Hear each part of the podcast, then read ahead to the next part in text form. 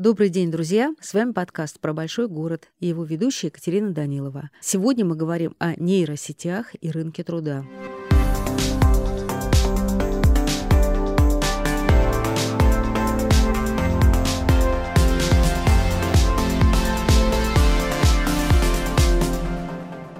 Новая модная страшилка – нейросети. Якобы они изгоняют человека из некоторых профессий, и даже из многих. Смогут ли они заменить человека на рабочем месте и оставить нас без работы? Как вообще изменится в ближайшее время рынок труда, тем более в таком технологически продвинутом городе, как Москва? Об этом мы говорим с Сергеем Спасовым. Он директор по развитию человеческого капитала школы управления Сколково. Здравствуйте, Сергей. Здравствуйте, Екатерина. Илон Маск сначала выступил с заявлением о том, что надо приостановить обучение нейросетей и что это чревато страшными последствиями, и его поддержали другие руководители крупнейших технологических компаний. Одновременно, например, известная консалтинговая компания McKinsey сказала, ничего страшного, угроза только для некоторых профессий.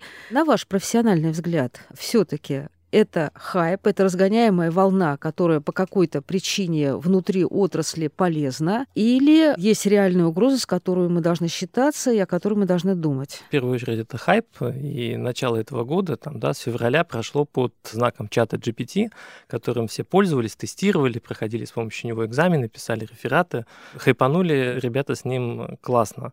Но он же не просто так появился, там, да, компания, которая выпустила очередной релиз этого чата уже 8 лет, и Илон Маск, к слову сказать, был одним из учредителей этой компании, потом вышел из ее состава. Поэтому, возвращаясь к нему, мне кажется, что мы не можем однозначно трактовать его слова. Может быть, он правда так думает, там, да, а может быть, хочет взять паузу, чтобы создать свою компанию и сделать альтернативный конкурирующий продукт. Но, кстати, вместе с тем, вот мы должны быть благодарны этому хайпу, так как он поднял для широкого обсуждения тему нейросетей, тему использования искусственного интеллекта в различных профессиях.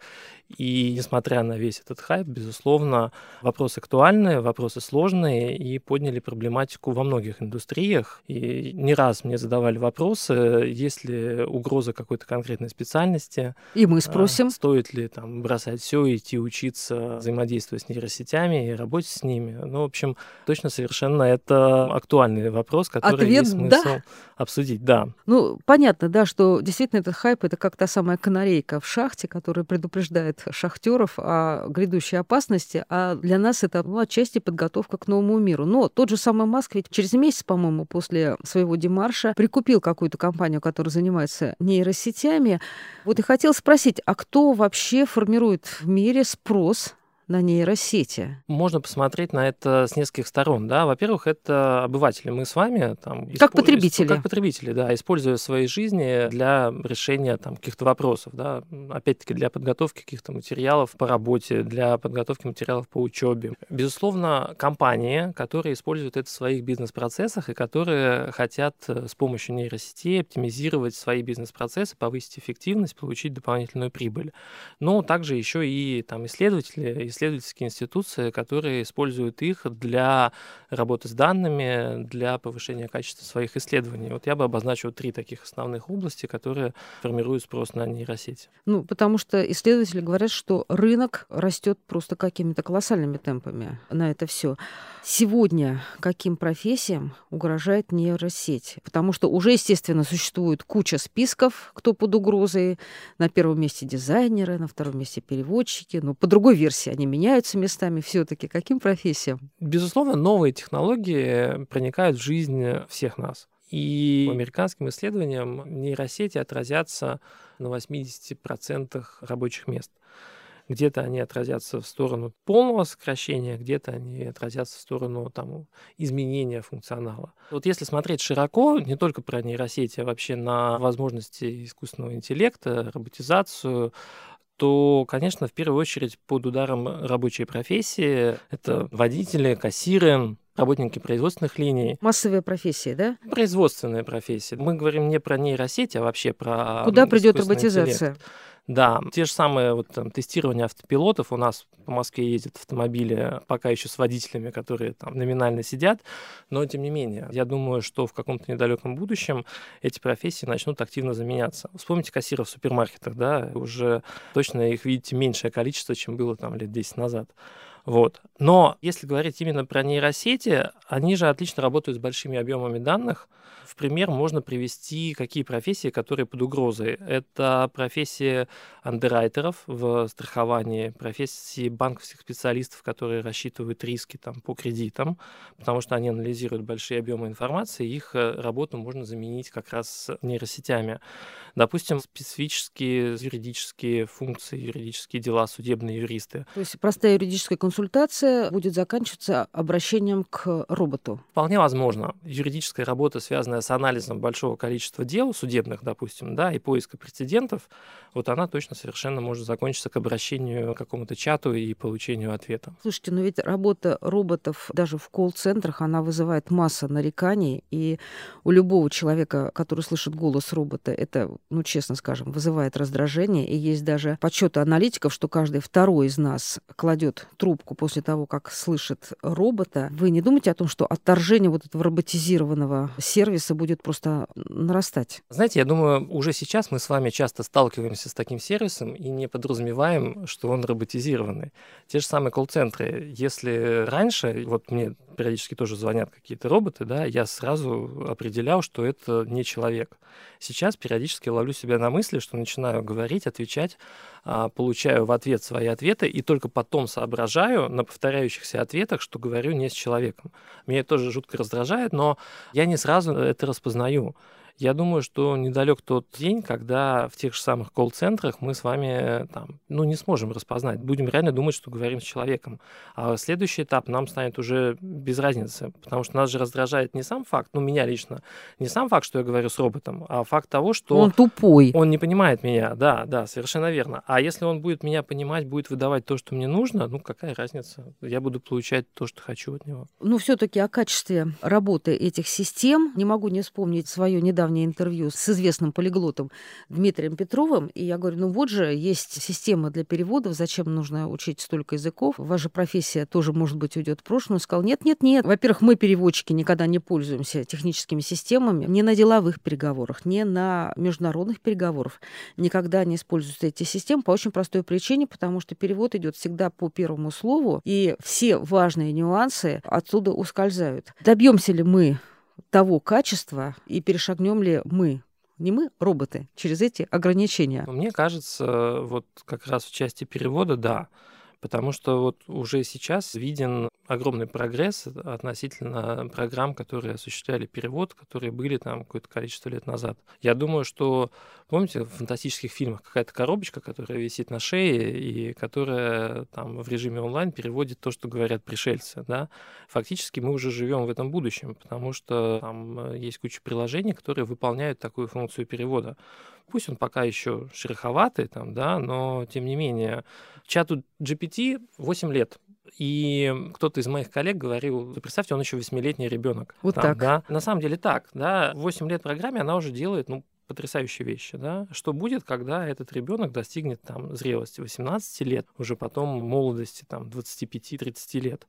Я практически уверен, что в части перевода электронные системы ну, смогут там полностью заменить человеческий перевод. Ну, тогда давайте сейчас вот четко скажем, что может искусственный интеллект, а что остается за гранью возможного для него? В первую очередь искусственный интеллект отлично работает с большими массивами информации. И вот любая работа, как я уже там приводил в пример, там, работу по расчету страховых рисков, допустим, там, да, она дается ему отлично. И это как бы его сильная сторона. Работа, связанная с творчеством, созданием картинок, видео, как мы уже видим, тоже уже достаточно прокачанная. И зачастую отличить работы искусственного интеллекта от человеческих очень тяжело. Но мне кажется, что людям творческих профессий все-таки не стоит пока еще опасаться, потому что спрос на креатив человеческий, он всегда был, будет. И я, вот лично я сомневаюсь, что в этой части искусственный интеллект нас, людей, сможет заменить изменить. Вот. И переходя к тому, что он не может, да, это да. там пока же это все-таки программа, да, которая вот ну, как ее запрограммировали, как она сама обучается, она что-то делает. Но точно совершенно есть пространство, связанное с чувствами, с эмоциями, с эмпатией, чувством юмора. И это те направления, которые, ну, пока, по крайней мере, там, да, искусственному интеллекту в текущем представлении не даются. И, в общем, все, что связано с эмоциями, все, что связано с чувственной передачей, будет еще за человеком. Какие ограничения искусственного интеллекта преодолеваются обучением? Может быть, действительно можно научить его шутить, вызывать сочувствие, Возможно, текущие там, нейросети, они построены же по какому принципу? Они предсказывают на основе обработки большой информации, они предсказывают, какое там слово идет за предыдущим. Вот эта предиктивная модель, они дают ответ, прогнозируя, что должно быть следующим. И, возможно, в какой-то момент эти модели подстроят так, чтобы это казалось смешно, грустно или как-то еще.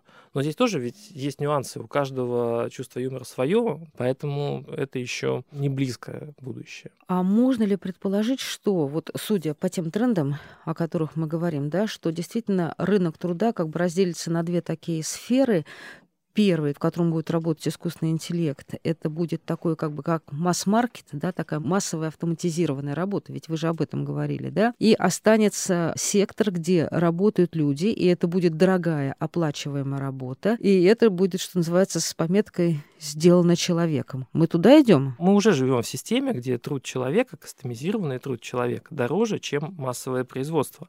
Поэтому вот там искусственный интеллект, ну, он вписывается в эту тенденцию, безусловно. Продукт искусственного интеллекта для бедных. Так? Я такого не говорил. Я спрашиваю. Ну, во-первых, что вы подразумеваете под продуктами искусственного интеллекта? Картинка, нарисованная нейросетями, текст, написанный нейросетями, или сценарий. Причем мы же понимаем, что даже и фильм о сценарию, написанном нейросетью, может быть той же самой нейросетью снят фильм. А для того, чтобы попасть в консерваторию на концерт выдающегося исполнителя, это будет уже совсем другой порог цен. Как сейчас. Ну, с моей точки зрения, тут разделение не между богатыми и бедными, а разделение а? под задачи конкретные. Вот если у вас есть потребность там, да, отправить смс-рассылку для тысячи ваших клиентов, кастомизированную, где угу. будет обращение, что-то там персональное про человека, то для этой цели искусственный интеллект явно подойдет лучше, чем нанимать человека, кто будет писать тысячу писем. Угу. Вот. И это не связано с тем, богатый вы или бедный, или там клиент ваш богатый или бедный. Вот под эту задачу использование искусственного интеллекта подойдет идеально, лучше, чем если вам нужно написать письмо любимому человеку. Там, да?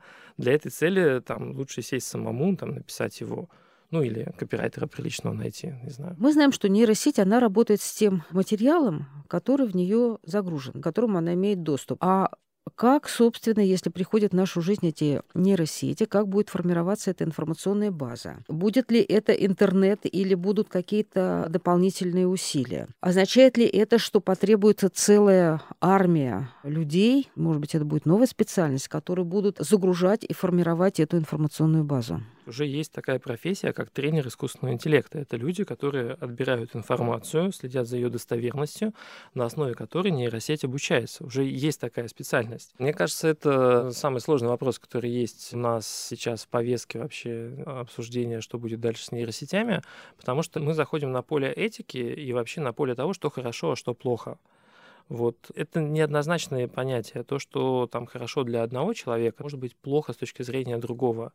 И те люди, кто формирует базу знаний для нейросети, они могут отбирать хорошие, правильные с их точки зрения материалы, и нейросеть с их точки зрения субъективной получится хорошей и правильной. Но для другого человека это может быть совершенно ну, как бы неприемлемо, неправильно. Там. И в этом отношении, ну, безусловно, ответственность лежит на тех, кто предоставляет материалы там, нейросети для обработки. А кто предоставляет Но материалы нейросети для обработки? Разработчики, создатели этих нейросетей, кто же еще? Вот. Но я повторюсь, что приведет ли это к появлению там, ложных знаний, опасных знаний, плохих знаний, уже есть такие кейсы, когда нейросети выдают ложные знания. И что делают с ними? На некоторые запросы в разработчики ввели ограничения, и там нейросети не могут на них отвечать, не используют информацию. Но кейс в любом случае тревожный, как вы понимаете, да? Мы можем там обратиться к нейросети за, там, не знаю, рецептом какого-то лекарства для болезни или там за диагнозом каким-то, она выдаст ложный ответ, это может привести действительно к фатальным последствиям. И И поэтому очень много проблем в будущем у нас ждет как раз достоверность информации, которую выдают нейросети. Так Маск же говорил о необходимости выработки, разработки единых общих э, протоколов безопасности. Не является ли вот этот вот этический вопрос одним из важных в этой ситуации? И, в принципе, происходит ли уже эта работа? Началась ли она? Или она просто осознанно как необходимая? Знаете, я считаю, это самый важный вопрос. Мы с вами, всем миром, я имею в виду, там, да, не можем договориться о едином стандарте розеток и зарядок для мобильного телефона вот здесь и сейчас. Там, да, угу. Мне кажется, утопично предполагать, что сейчас там, человечество выработает единые стандарты, и там, все нейросети по ним заживут. К сожалению, это большая проблема. И фактически нейросети являются в данный момент частными продуктами. Там, да, ими владеют небольшие компании, большие корпорации. Там, да, есть специализированные, которые выполняют узкие задачи, есть, которые делают продукты для широкого круга потребителей. В общем, что будет в будущем, неизвестно. Но я лично сомневаюсь, что какие-то вот эти общие стандарты будут выработаны в ближайшем будущем. Когда-то люди думали, что освобожденные от тяжелой работы, а ведь нейросети нас освобождают от монотонной тяжелой работы, мы об этом поговорили, да? Что вот человечество будет освобождено, оно займется творчеством, оно начнет больше думать, возникнет прекрасный человек, освобожденный от этого рабства труда, об этом и Маркс говорил, а вроде как приходим мы совсем к другому. Куда денутся эти люди, которые будут освобождены нейросетями? Скорее всего, мы достигнем какого-то уровня, который нужен будет, ну, уровня занятости, там, да, рабочих специальностей, тех специальностей, которые могут быть автоматизированы. Они все равно будут присутствовать, там, да, но вот они дальше расти не будут, дальше будут за нас работать роботы, там, искусственный интеллект и так далее но это породит множество других специальностей. Точно будут распространяться профессии, либо там, дополнительные требования к профессиям, которые будут включать в себя необходимость и умение взаимодействия с этими нейросетями и получения от них нужных результатов. Поэтому там одна дверь закрывается, там другие двери открываются. Нейросеть расширит функционал многих профессий, связанных с работой с данными. Да, профессий, связанных с... А вот врач — это работа с данными? Да, во многом. Угу. И есть профессия аналитик данных, да, который анализирует данные и работает только с данными.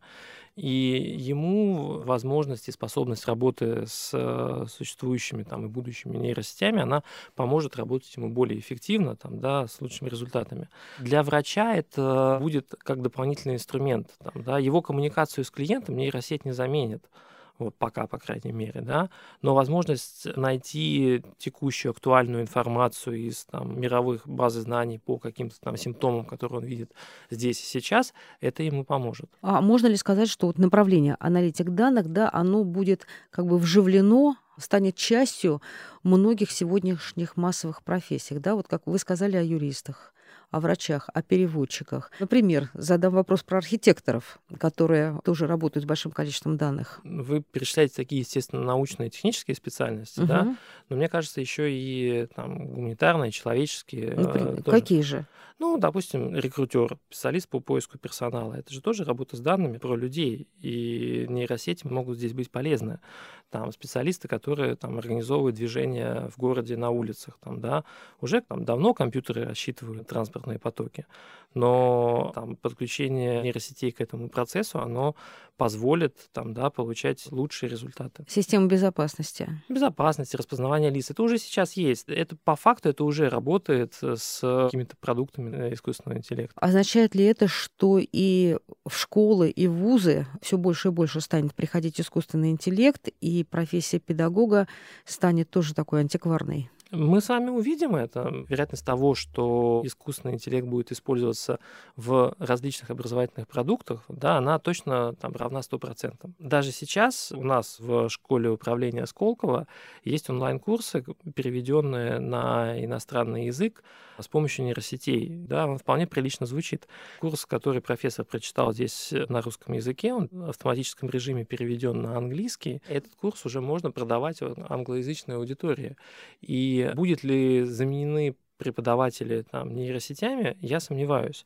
Но использование нейросетей, оно, безусловно, расширит возможности для учеников, для студентов, для людей, которые хотят получать новые знания. Благодаря нейросетям они смогут получать знания от носителей других языков из других стран, из других институций и воспринимать их.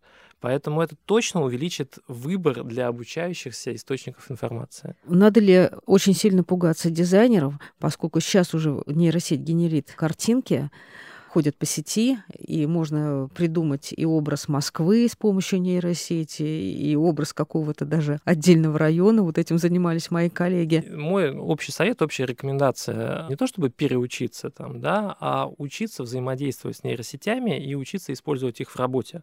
Потому что действительно дизайнеры находятся в зоне риска. Там, да. Я вот знаю примеры китайской компании Blue Focus Media, которая в феврале там, заключила контракт с китайским чат-ботом с искусственным интеллектом Байду, а в марте распрощалась со всеми своими дизайнерами, пиарщиками, копирайтерами, Сколько которые работали на аутсорсе. Я там не знаю количество, она не со штатными сотрудниками uh-huh. распрощалась, вот тоже момент там, да, а с теми, с большим количеством аутсорсеров, с которыми работала.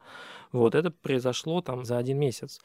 И вот тоже из того материала, который я видел, это не отразилось на стоимости акции компании. Обычно, когда компания делает массовые увольнения, там, угу. да, ее стоимость падает.